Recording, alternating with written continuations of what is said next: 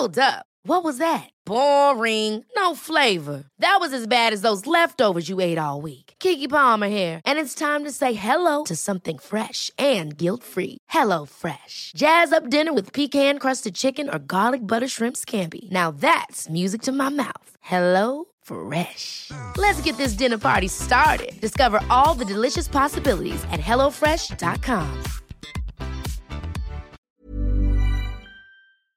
Heraldo Radio.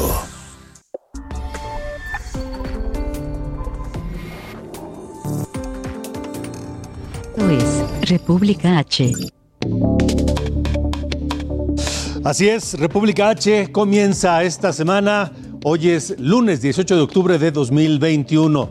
Gracias por acompañarnos aquí. Yo soy Alejandro Cacho y le doy la bienvenida, además de que le pido me permita acompañarle la próxima hora, donde quiera que nos sintonice a través de la señal de Heraldo Media Group, ya sea a través de Heraldo Radio, en las 98 estaciones de la cadena nacional de Heraldo Radio en México y también en los Estados Unidos, en distintos lugares de los Estados Unidos. Por cierto, en Texas, en donde nos sintonizan también, el gobernador Greg Abbott acaba de firmar hoy una ley engañosa. En esa ley no se solicitará el pasaporte o el comprobante de vacunación en Texas, pero ojo, ojo, tiene su jiribilla. No se confíen, no se confundan. Eso no significa que cualquiera podrá ir a Texas e ingresar a Texas sin demostrar que está vacunado. Hablaremos de eso. También a quienes nos ven por el canal 10 de televisión en el Heraldo Televisión. Gracias a todos. Heraldo de Televisión, canal 10 de televisión abierta y en los distintos sistemas de cable en toda la República Mexicana. Y por supuesto a través de las redes sociales, en YouTube, en Twitter y en los podcasts en plataformas digitales. Todos sean bienvenidos y gracias. Permítanme, insisto, acompañarle la siguiente hora, porque esta noche hablaremos con el gobernador de Michoacán, Alfredo Ramírez Bedoya. Hay muchos temas con él. La situación económica en Michoacán, eh, la negativa de los maestros, por ejemplo, a regresar a las clases presenciales porque no les han pagado completo sus eh, quincenas pendientes y también eh, algunas prestaciones. La violencia que no cesa en Michoacán y este programa, este plan de apoyo por parte del gobierno federal que anunció el presidente López Obrador, una vez que se fue Silvano Aureoles y que asumió el cargo de gobernador Alfredo Ramírez Bedoya. Estaremos platicando con él de muchos temas. También, también en Hidalgo, ¿qué hay de un paciente que dio positivo a COVID, a coronavirus? pero a dos cepas del coronavirus, la cepa Delta y la cepa Mu.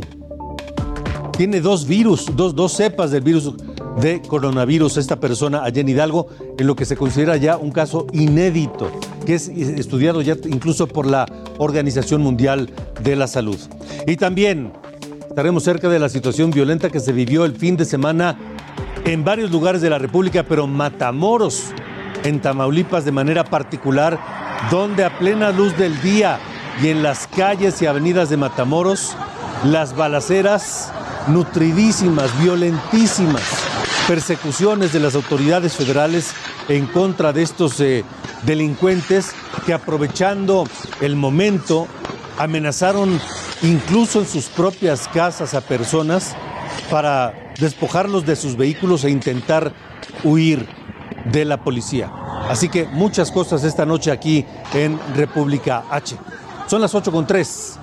Yo soy Alejandro Cacho, bienvenidos y comenzamos.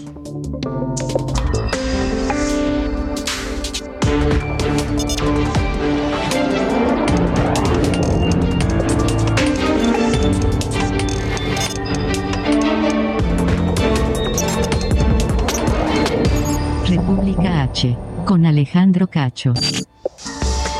Como lo decía, comenzamos en Michoacán, en donde nos escuchan a través del 1240 de AM, en Morelia, la capital, capital michoacana que este lunes amaneció pues eh, con un manto de sangre, porque hombres armados dispararon en contra de los asistentes a un bar en Morelia y seis personas fueron asesinadas. La agresión ocurrió en la cantina La 25 en la colonia Las Américas de Morelia, Michoacán. Las cámaras de seguridad captaron el momento en que varios sujetos armados de manera muy violenta llegaron al lugar a bordo de varios vehículos y sin mediar palabra dispararon en contra de este grupo de personas que se encontraba pues afuera de este bar, la 25. Dispararon contra ellos en repetidas ocasiones y después huyeron en los mismos vehículos en los que viajaron. Hasta el momento es todo lo que se sabe de este ataque que dejó seis muertos en Morelia. También en Michoacán, los maestros de nivel básico decidieron no regresar a clases presenciales. Vamos contigo, Charbel. Lucio, que tiene los detalles de esta negativa del magisterio. Te escuchamos, Charbel. ¿Qué tal, Alejandro? Buenas noches. Así es, pese a que el pasado viernes eh, recibieron los pagos correspondientes a la primera quincena de octubre y la segunda de septiembre, maestros de la sección 18 de la CENTE determinaron no reanudar este lunes labores presenciales, tal y como se esperaba, luego de que el Estado entrara en semáforo verde en el tema de COVID, luego de que el gobernador de Michoacán, Alfredo Ramírez Bedoya, firmara un decreto en el que eh, pues prácticamente se obligaba a los alumnos de nivel básico el retorno a las aulas.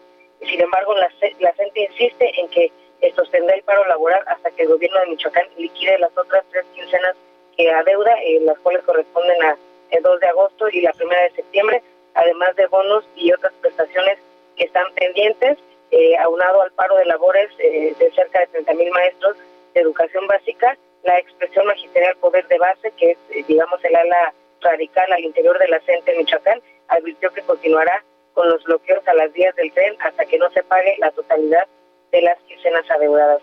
Este lunes ya se cumplen 79 días del bloqueo en las vías ferroviarias del Estado. Esta parálisis que originó en el municipio de Uruapan se ha ido extendiendo en el último mes, de forma que actualmente también hay maestros sobre las vías de Morelia y Pátzcuaro. Eh, las pérdidas, Alejandro, en este punto ya son incalculables eh, prácticamente, pero la Asociación de Industriales del Estado de Michoacán contabiliza eh, aproximadamente pérdidas de entre 30 y 50 millones de pesos por cada día de bloqueo. Y bueno, hasta este lunes el sector empresarial reporta 10 trenes varados y 48.719 toneladas de mercancía diversa detenida, como es eh, combustorio, químicos, cemento, acero y contenedores de intermodal. Esa es la información. Vaya daño económico el que está causando este bloqueo que cumple ya, nos decías, Charbel, 79 días a las vías del tren allá en la zona de casi cerca de Lázaro Cárdenas.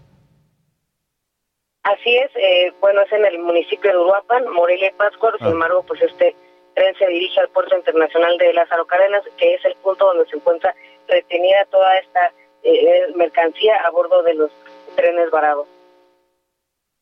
Gracias, Charbel, gracias y buena noche. Gracias, buenas noches. 8 con 7. Las cifras COVID. Las cifras COVID en República H. A ver, atención, atención a quienes nos sintonizan en toda la frontera norte de, México, principalmente los estados que hacen frontera con Texas. Me refiero a Chihuahua, me refiero a Coahuila, a Nuevo León, a Tamaulipas, buena parte de la frontera mexicana de 3.600 kilómetros que hace frontera con el estado de Texas. Atención, ¿por qué? Porque el gobernador tejano Greg Abbott firmó una ley en Texas para prohibir que se pida el comprobante de vacunación, lo que le llaman pasaporte de vacunación, en Texas. Pero ojo, es un mensaje que puede resultar engañoso para muchas personas, porque eso no va a impedir que aquellas personas que ingresen a territorio de los Estados Unidos a través de cualquier punto de Texas, eso no va a impedir que les exijan estar vacunados. Escuche con atención y eh, yo le voy a ir eh, diciendo, eh, traduciendo lo que dice el gobernador de Texas, Greg Abbott. Texas está abierto al 100% y queremos asegurarnos que tengas la libertad de ir a donde quieras sin límites. La legislatura de Texas aprobó una ley que estoy a punto de firmar que prohíbe los pasaportes de vacunación en Texas. Ningún negocio o entidad gubernamental pueden exigir el pasaporte o proporcionar un pasaporte de vacunación como condición para recibir cualquier servicio o ingresar a cualquier lugar. Quiero agradecer a la legislatura de Texas por enviar este proyecto de ley a mi escritorio. Es el gobernador Greg Abbott de Texas que firma la ley ahí en medio de este mensaje y luego dice, los pasaportes de vacunación están ahora prohibidos en el estado de la estrella solitaria, como se le conoce al estado de Texas. Pero ojo, sí, podrá ser que en cualquier oficina de gobierno o en cualquier negocio estará prohibido pedir comprobante de vacunación para atender a cualquier persona que se presente ahí. Pero eso no significa que cualquier persona que intente ingresar a Estados Unidos a través de Texas por tierra, por aire o por mar, eso no significa que no les van a pedir un comprobante de vacunación, porque ese es un mandato del gobierno de Estados Unidos, del gobierno de Washington, que es quien controla pues la migración, las aduanas y los puertos de entrada al país. Esos lugares son territorio federal de los Estados Unidos. No le obedecen al gobernador de Texas ni obedecen las leyes tejanas, obedecen las leyes del gobierno de los Estados Unidos, no del gobierno de Texas. Entonces, puede ser engañoso, insisto. Si alguien piensa que por esa ley que firmó hoy Greg Abbott podrá ingresar a Estados Unidos a través de Texas sin comprobar que fue vacunado, se equivoca. No es así. Pero además, al final de cuentas, resultará que si alguien que vive en Texas va a Nueva York, pues sí, en Texas no le van a pedir comprobante de vacunación, pero en Nueva York sí. O en Florida, o en California, o en cualquier otro estado que imponga como obligación para dar servicios o ingresar a negocios comprobar que se ha vacunado contra el COVID-19. Así que ojo, mucho ojo. Esta información es en particular para muchos mexicanos que vamos a Estados Unidos o a Texas, pero también y particularmente a quienes están en la frontera con Texas. Y también a aquellos mexicanos que están en los Estados Unidos y que vienen a México y tal vez regresen a través de Texas o los mexicanos que están en Texas, que nos oyen en San Antonio, nos oyen en Houston, nos oyen en Dallas, etcétera, y que tal vez crean que podrán venir a México y regresar y ya no les pidan comprobante de vacunación. Eso no es real, aún y con la ley que firmó hoy Greg Abbott. Así que mucho cuidado. Esto es República H, 8 con 12. Hidalgo, en República H. Bueno, ya que hablamos continuando con el tema de la vacunación, el COVID y todo lo demás, vamos a Hidalgo porque se confirmó a un paciente que se contagió con dos cepas distintas del coronavirus, la cepa Delta y la cepa Mu, así se llama. Eso representa un hecho inédito que incluso ya es estudiado por la Organización Mundial de la Salud. Esta noche, gracias al secretario de Salud de Hidalgo, el doctor Alejandro Efraín Benítez Herrera, que nos acompaña aquí en República H para conocer, doctor, primero, ¿cómo, cómo detectaron este caso? Buenas noches. Eh, muy buenas noches, Alejandro. Buenas noches a ti y a toda tu audiencia. Eh, el estado de Hidalgo es uno de los pocos eh, estados que tiene por obligación el gobernador lo ha mandatado así y nos ha dado las, los insumos necesarios para hacer una vigilancia genómica eh, mucho más estricta que en otras entidades. Entonces, esta fue la muestra de un paciente que llegó con sintomatología respiratoria, resultó positivo a, a la COVID-19, pero en los estudios de genómicos que nosotros hacemos regularmente, se detectaron anormalidades que al volver a hacer el corrimiento y la secuenciación, nos da como resultado la presencia de la cepa delta y posteriormente eh, aparece la manifestación del gen del, de la cepa mu, que es una cepa que proviene de Sudamérica. Entonces, eh, es una cuestión inédita en el país porque nosotros lo estamos haciendo ya eh, de facto, es decir, todas las, casi todas las, las muestras y que reúnan ciertos criterios pasan a un proceso de vigilancia genómica. Y esto nos ha permitido establecer cercos sanitarios, vigilancias epidemiológicas mucho más puntuales para precisamente tratar de contener la, pues la dispersión de estas, de estas cepas, que dicho sea de paso, si nosotros analizamos lo que está ocurriendo en el país, pues tenemos múltiples cepas corriendo, la cepa original, la cepa británica, sudafricana, P1, la P2, la Delta y ahora la MU. Ahora, doctor Benítez, secretario, eh, ¿qué, qué, qué distinto, qué síntomas diferentes se presentan en un caso como este a uno, digamos, con una sola cepa? Eh, no hay una variación. En el problema no es la sintomatología o la potencia de las de, la, de la enfermedad, sigue siendo igual. Sin embargo, el problema estriba en una, algo que preocupa mucho a los virólogos y es que eh, las dos cepas ataquen simultáneamente las células del organismo y en ese, en ese momento de replicación viral, ambas cepas intercambien material genético y dé como resultado una nueva mutación. Mm. Eso es lo que hay que estar cuidando. Eh, hasta ahorita nosotros hemos detectado eh, la semana pasada, que fue cuando lo anunció el gobernador, eh, y en estos días estuve yo hace un rato, estuve hablando con los las encargadas del Instituto Nacional de Referencia Epidemiológica y me han reportado también que en, la, en Jalisco a través del laboratorio estatal y la Universidad y la Universidad Autónoma del Estado de Jalisco detectaron también eh, una situación muy similar a la nuestra hace unos cuantos días.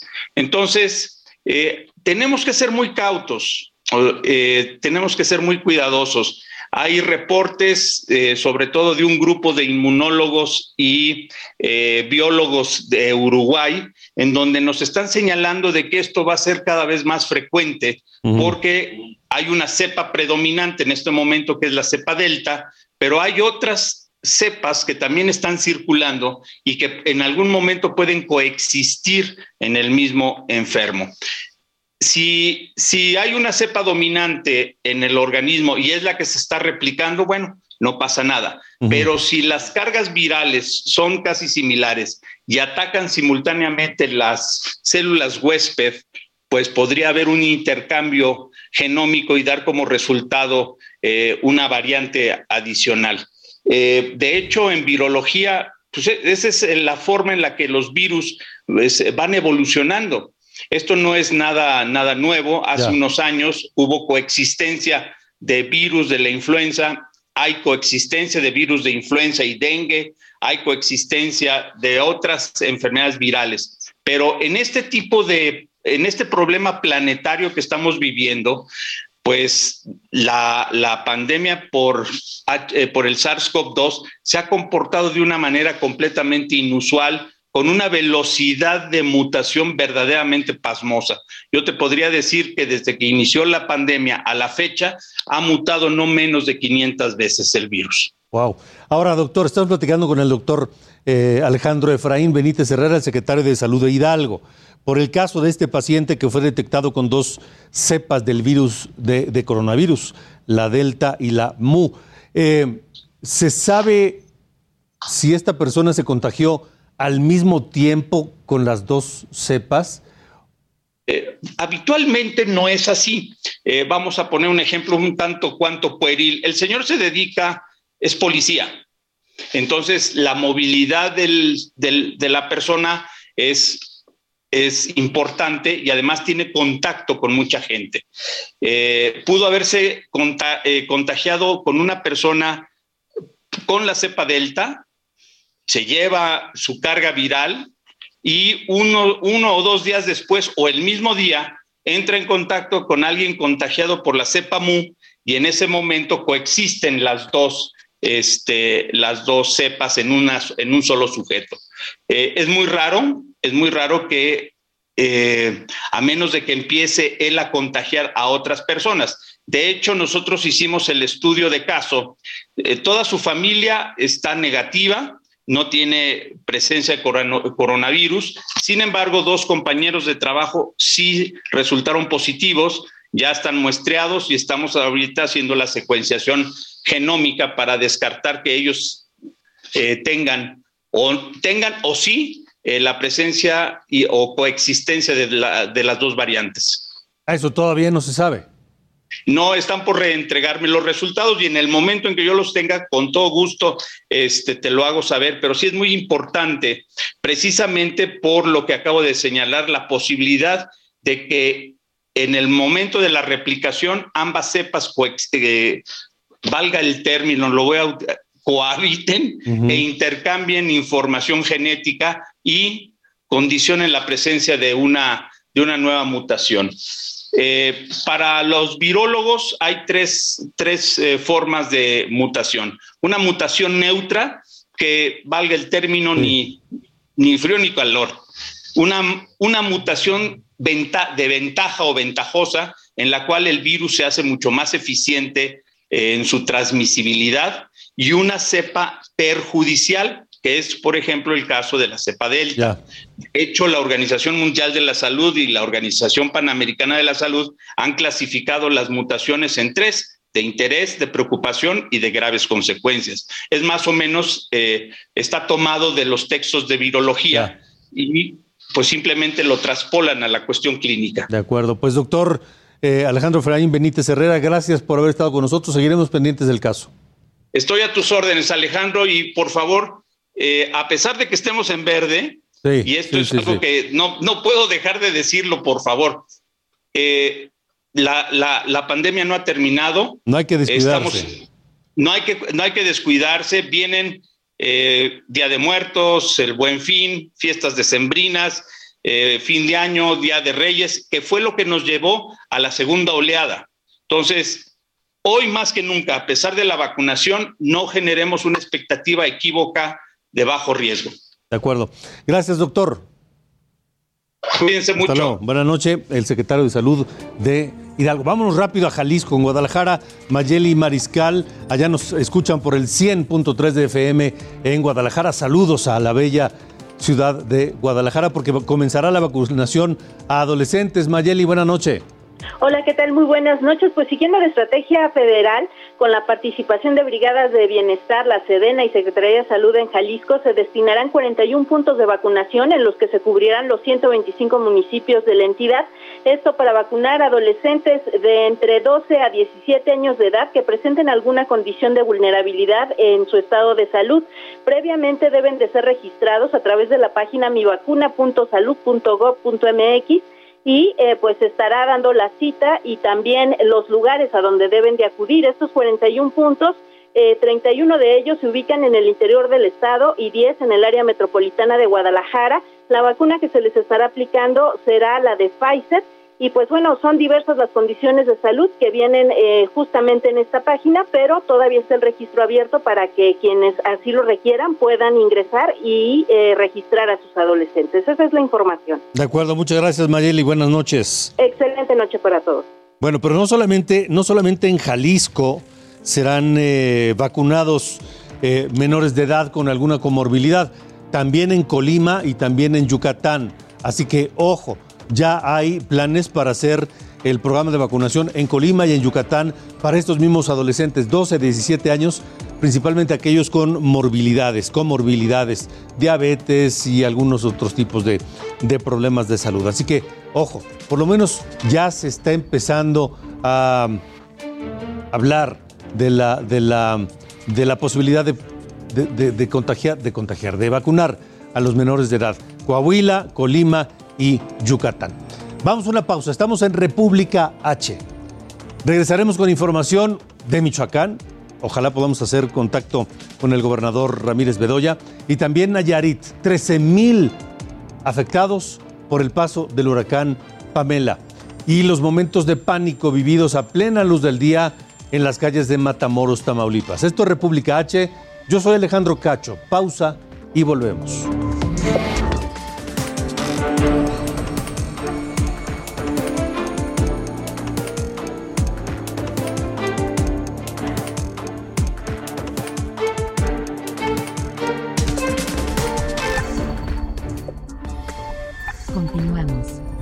República H. Con Alejandro Cacho. Heraldo Radio.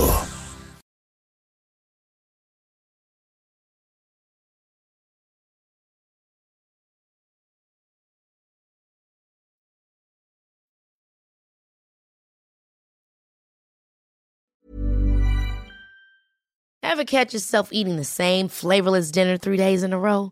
Dreaming of something better? Well, HelloFresh is your guilt-free dream come true, baby. It's me, Kiki Palmer.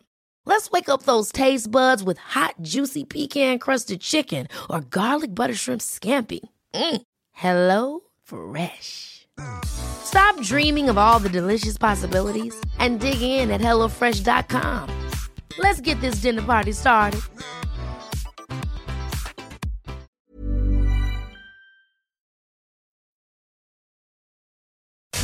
Heraldo Radio.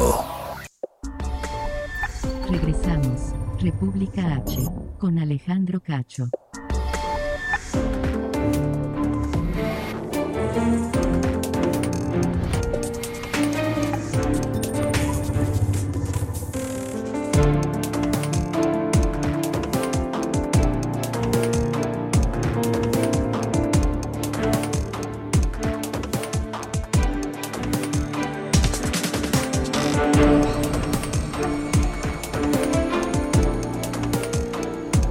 En República H.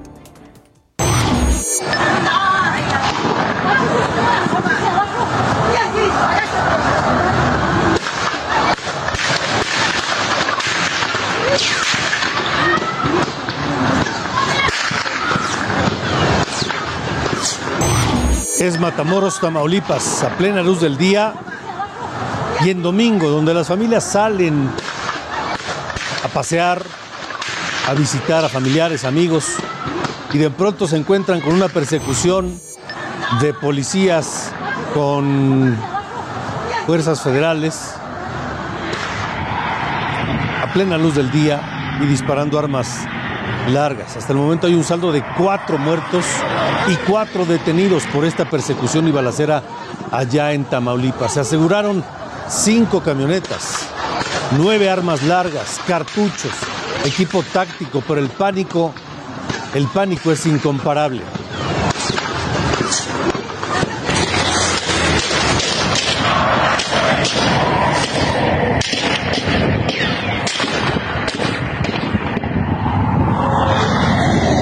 Los reportes dicen que civiles a bordo de un vehículo intentaron robar un tráiler y por eso comenzaron los disparos entre policías que vigilaban la zona y los delincuentes. Momentos después comenzó una persecución a la que se sumó un helicóptero y por supuesto la persecución fue feroz. Y luego los delincuentes en su huida, tras la persecución y balacera, cinco hombres armados fueron captados por cámaras de seguridad en el momento en que despojaban de su vehículo a un hombre que estaba fuera de su casa y que tras ver correr a los sujetos con armas largas, chalecos antibalas, pues se tiró al piso simplemente y fue obligado a levantarse para entregar las llaves de su, de su auto. Pero eso le, le ocurrió justo en la puerta de su casa.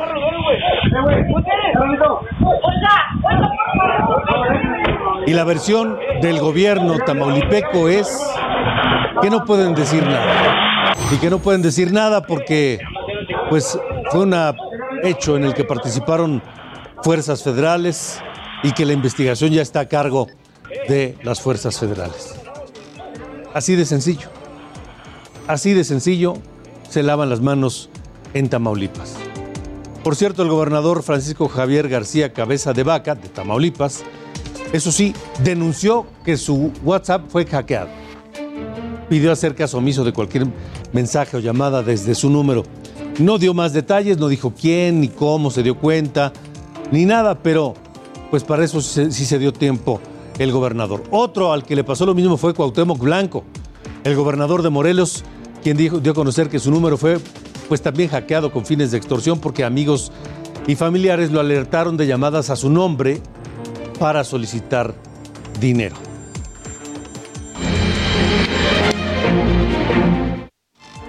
Estamos ya en la ruta 2022, la ruta que nos llevará a la elección de seis gubernaturas el año próximo. Y este fin de semana se dio a conocer un evento, un evento en el que participaron miles de personas en Tamaulipas, provenientes de distintas regiones del estado de Tamaulipas, para apoyar al actual secretario general de gobierno, César Augusto Verástegui. Lo quieren impulsar como candidato de la alianza PRI-PAN-PRD para la gubernatura de Tamaulipas. Hay que decir que este hombre, César Augusto Verástegui, es el delfín del gobernador García Cabeza de Vaca. Es el número dos en, el actual gobierno del Estado. Así que en este evento masivo, donde se reunieron miles de personas de todo el Estado, con un solo objetivo, proponerlo, impulsarlo o quizá imponerlo como candidato a gobernador de Tamaulipas. Eso en Tamaulipas. Ahora vamos al otro lado de la República, vamos a Quintana Roo donde la presidenta municipal de Benito Juárez, que es el municipio donde se encuentra Cancún, Mara Lezama, estuvo aquí en, eh, en el Heraldo y habló de sus posibilidades para ser candidata a gobernadora la gubernatura la buscará a, través de un consenso. ¿Qué partido? ¿Cuál es su futuro político para el 2024? ¿Buscará la gubernatura? En, Quintana Roo es en el 2022, es el año que entra. Y bueno, pues la verdad es que estoy enfocada en esta reelección, en este gobierno en Benito Juárez. Siempre las eh, invitaciones del partido eh, son, son muy amables y si me invitan, bueno, evidentemente participaré. Eh, seguramente será un método de encuesta. Nayarit, en República H. Así que contemos a Mara Lezama en la ruta 2022. Pero vamos ahora a Nayarit. Saludos Nayarit, saludos Tepic en el 96.1 de FM.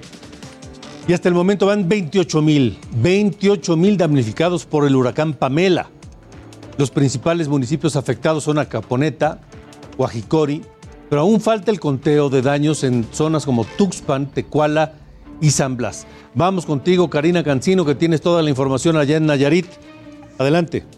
Así es, Alejandro. Buenas noches. Pues están llevando todavía a cabo los conteos y es que déjame decirte que en algunas comunidades del norte de Nayarit todavía hay mucho lodo, mucha eh, mucha cuestión sanitaria que atender principalmente porque esa eh, eh, pues para contar los daños de los otros municipios incluso hay que moverse hasta comunidades alejadas. El gobierno del estado decía que hay 9.106 personas identificadas en Acaponeta y el alcalde de Tecuala, Gabino Jiménez, señaló que habían hasta el momento allí 15.000 personas y en Guajicori, eh, Vicente Rangel, el alcalde, señaló que habían 4.000 personas y esas cifras pues pueden ir en aumento en los últimos dos municipios principalmente porque hasta el día de hoy que están abriendo ya los caminos es como se puede acceder a las comunidades y van a conocer qué es lo que está pasando. Mientras tanto, el gobernador del estado, Miguel Ángel Navarro, una conferencia de prensa hoy anunció que van a activar los eh, seguros de cultivos por más de 5 millones de pesos que aseguran alrededor de 85 millones de pesos, dice él, para que puedan eh, los campesinos, sobre todo, empezar a, sembrar frijol, sorgo y otros que son de esta temporada y poder de alguna manera también conseguir con Durango que les puedan eh, vender al estado de Nayarit algunas semillas mejoradas para que pueda tener rendimiento este cultivo. Y otra de las cuestiones que mencionaba respecto a Pamela también es que de manera preventiva está planteando que se pueda represar el agua en la zona norte, en la zona serrana de donde vienen los ríos, para que las costas de Nayarit en próximos huracanes pues no queden afectados. Todavía no hay un número final de lo que está ocurriendo, pero se espera que en los próximos días, ya que pues están empezando hacer este informe técnico sobre lo que pasó aquí en Nayarit, pero estos 28.106 personas son las que van en el conteo preliminar. Vaya, Karina, 28 mil son muchísimos. Yo no sé si en algún otro fenómeno habían una cantidad similar de personas damnificadas. No, incluso fue mayor en el Will Alejandro. Ah, en octubre justamente de 2018 aquí en Nayarit se contaron alrededor de 180 Ah, mil personas damnificadas. Y lo que han dicho las autoridades mismas, por ejemplo el secretario de Seguridad Pública Benito Rodríguez, ha sido que impactó de mayor manera que Huila. Así que quizá estos 28 mil incluso se lleguen a quedar cortos con lo que se puede esperar ya en el conteo final, porque lo que trajo más eh, Pamela esta ocasión fue agua y lodo, que hay pérdidas totales incluso en sitios públicos como en Acaponeta, en Tuxpan, perdón, donde se perdió todo el DIF eh, municipal y así estarán incluso otros lugares. Así que vamos a esperar porque esto no se acaba hasta que se acaba. Entonces, este número de 28 mil es todavía muy preliminar.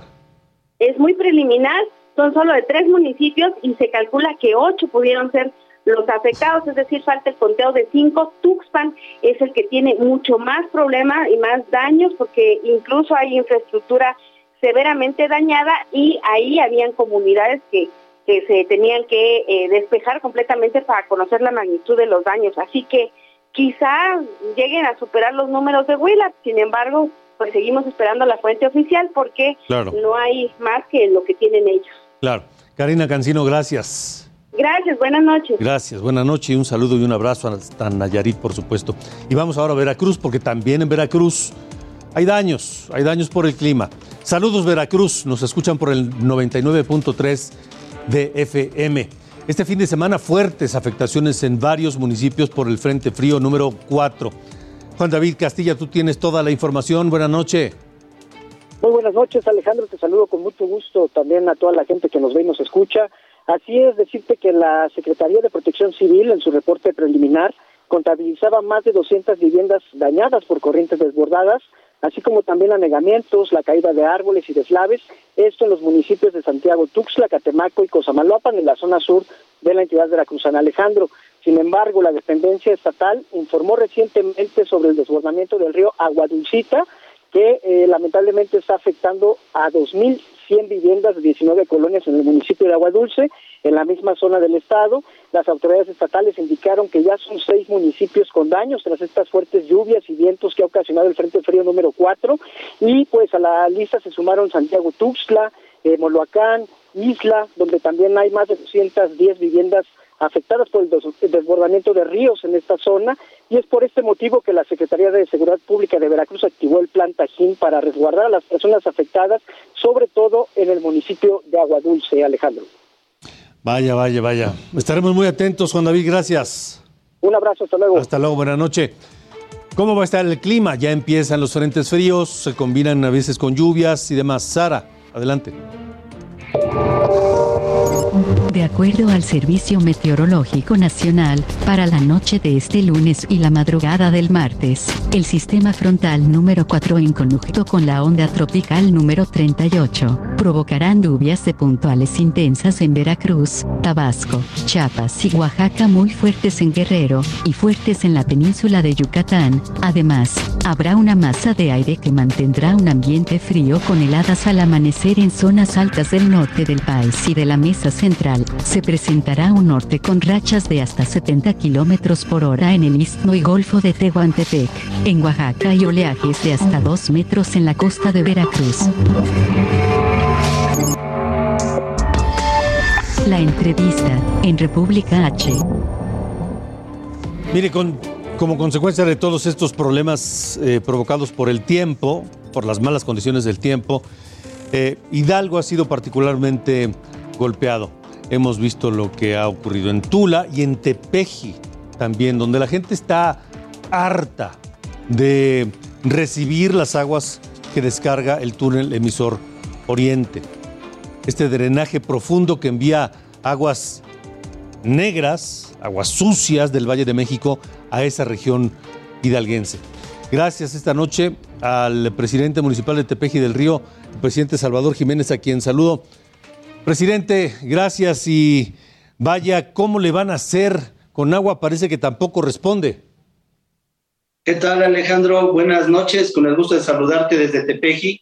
Sí, tenemos un problema muy fuerte que derivado de las aguas atípicas del día 6 y 7 de, de septiembre, tuvimos ahí un problema muy serio donde nosotros venimos trabajando fuerte, atendimos las necesidades de la gente, pero también hoy lo que necesitamos es el apoyo de la Conagua. Nosotros solos no podemos hacerlo porque no se puede repetir esto, Alejandro. Necesitamos trabajar los tres órdenes de gobierno en conjunto, el federal, el estatal y el municipal, Alejandro. ¿Cómo está hoy Tepeji? ¿Cómo están las personas que resultaron afectadas con estas inundaciones recientes? El problema aquí es que nos robaron la tranquilidad. Tanto funcionarios públicos como las personas del municipio de Tepeji, ya se deriva alguna lluvia y ya estamos pensando en qué hacer, qué atender. Afortunadamente, eh, todos los funcionarios públicos, la Asamblea Municipal, reaccionamos de manera inmediata. Pero también debo de agradecer a los habitantes del municipio de Tepeji, que en conjunto pudimos tomar decisiones rápidas, certeras, y pudimos trabajar de manera conjunta. Y ahí se ve cómo trabajamos en conjunto para poder eh, no, no inundarnos nuevamente, porque otra inundación no la podíamos aguantar, Alejandro. Más sin embargo, hoy sí pedimos el apoyo de la Conagua, porque necesitamos la rectificación del río y también de la barranca de Palo Grande, Alejandro. Esto tiene que, ver, esto tiene que ver, esta rectificación del río y lo de la barranca, tiene que ver con el emisor Oriente. Uno nada más, que es el río del Salto. Ahí dependemos de mucha agua que viene desde lo que es de eh, Cuautitlán, de Cuautitlán Izcalli, de Romero Rubio. En eso tenemos mucho problema. Nosotros no dependemos del túnel emisor Oriente. Eso ya llega, llega en la parte final de lo que es nuestras comunidades del Salto, este Alejandro. ¿Qué tenemos en problema? Las presas reguladoras, que aquí dependemos de la depresa de San Luis Tachimay, que eso nos convierte en un problema latente y se hace una cascada. La presa en Do de Tula depende de la presa Requena, que está en el municipio de Tepeji.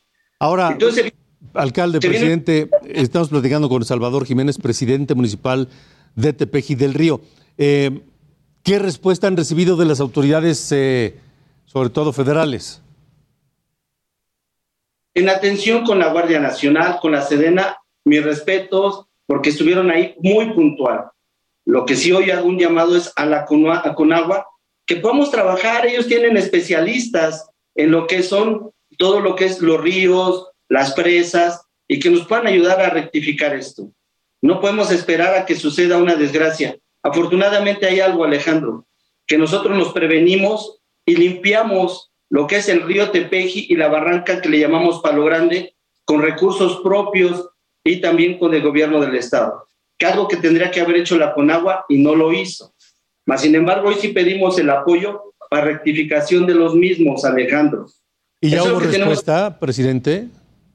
No, yo platiqué con el doctor Ever de aquí de la dirección local de la Conagua y no, me comenta que no hay recursos, que no hay acceso a los mismos y yo creo hoy sí quiero hacer ese llamado, que trabajemos en equipo, que trabajemos en conjunto y lo que tengamos que hacer nosotros. Nosotros no hemos esperado, Alejandro, a que nos den todo. Nosotros también queremos... Presidente, por, por parte de la Conagua es un no de plano. ¿Y cuánta gente resulta afectada por todos estos problemas? Afortunadamente, porque actuamos de manera inmediata y con recurso propio, pero más de 15 mil gentes se hubiesen visto afectadas, porque es toda la zona centro del municipio, que es el fraccionamiento de praderas, la colonia Ledén, la terminal de autobuses, y en lo que es este, eh, la barranca de Palo Grande, es Atengo, el fraccionamiento de La Chorcha, Los Álamos, y esto hubiera sido de consideraciones muy fuertes. Y hoy este, salimos también afectados con los, este, los predios. ¿Qué necesitamos hacer? Una respuesta de la Conagua, este, Alejandro. ¿Van a seguir insistiendo en eso ustedes?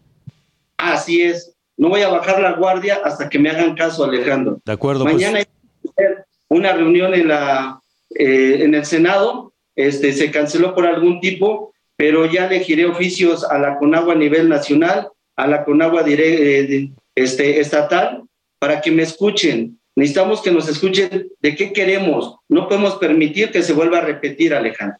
De acuerdo. Pues estaremos atentos. Gracias, presidente Salvador Jiménez de Tepeji del Río. Muchas gracias. Gracias a ustedes por escucharnos y por permitirnos dar este mensaje. Muchas gracias. Gracias, y buenas noches. Estamos en República H, 8 con 49.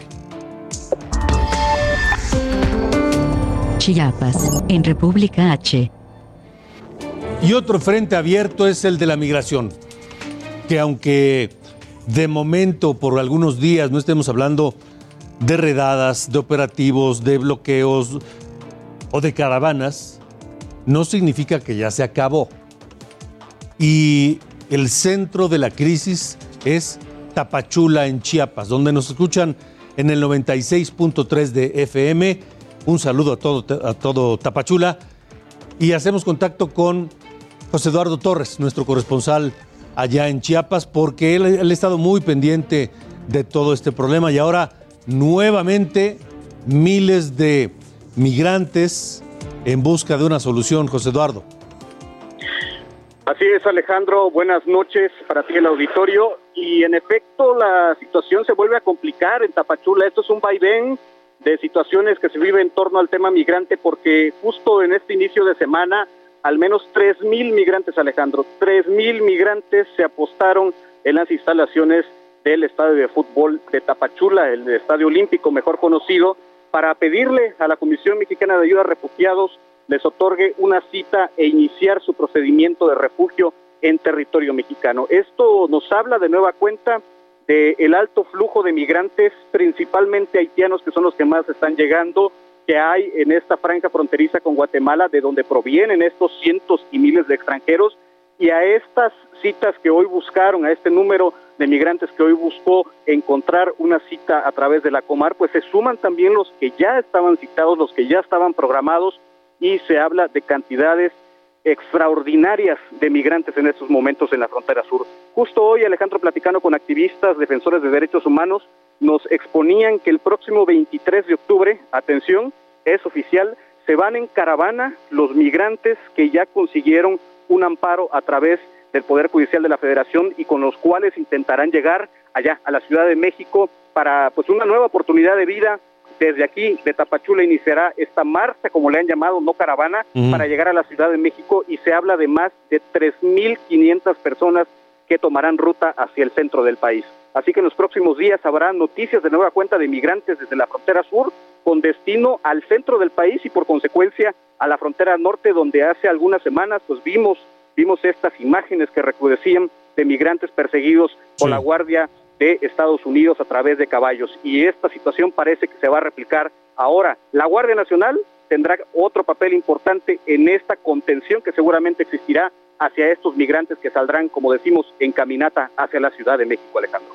Es que, como decía hace un momento, el hecho de que por unos días no hablemos del tema no significa, no significa que se acabó o que se solucionó y lo más probable, como dices, es que volvamos a ver las escenas de bloqueos, de persecuciones, de redadas y de gente caminando desesperada hacia el norte, ¿no?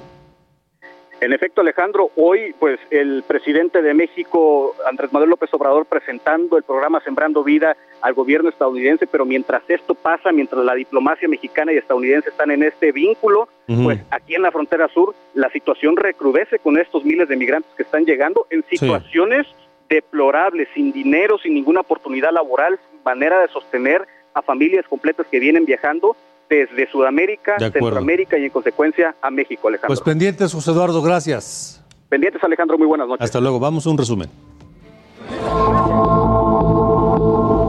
En Morelos, cuatro exfuncionarios fueron vinculados a proceso.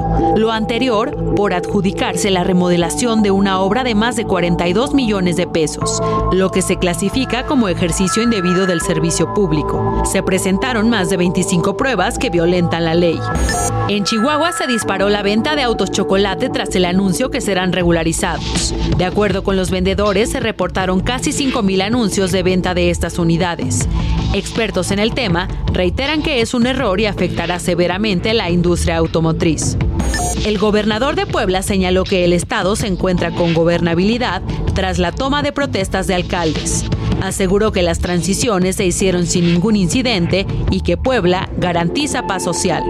El presidente López Obrador dio a conocer la construcción del segundo piso en Tijuana. Tendrá un costo de 10 millones de pesos y se financiará con recursos públicos.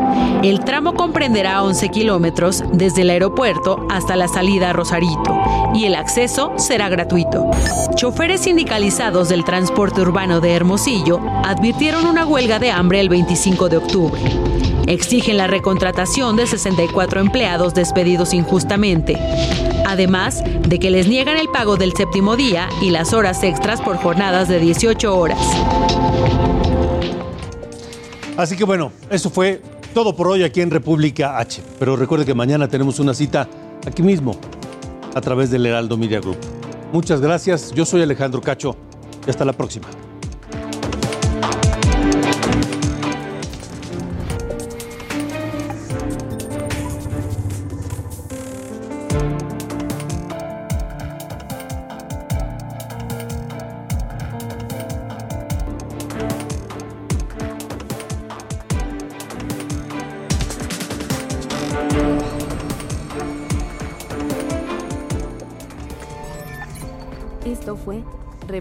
H con Alejandro Cacho.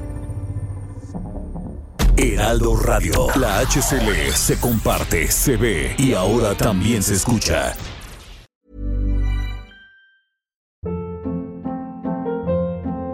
Hold up. What was that? Boring. No flavor. That was as bad as those leftovers you ate all week. Kiki Palmer here, and it's time to say hello to something fresh and guilt-free. Hello Fresh. Jazz up dinner with pecan-crusted chicken or garlic butter shrimp scampi. Now that's music to my mouth. Hello Fresh. Let's get this dinner party started. Discover all the delicious possibilities at hellofresh.com.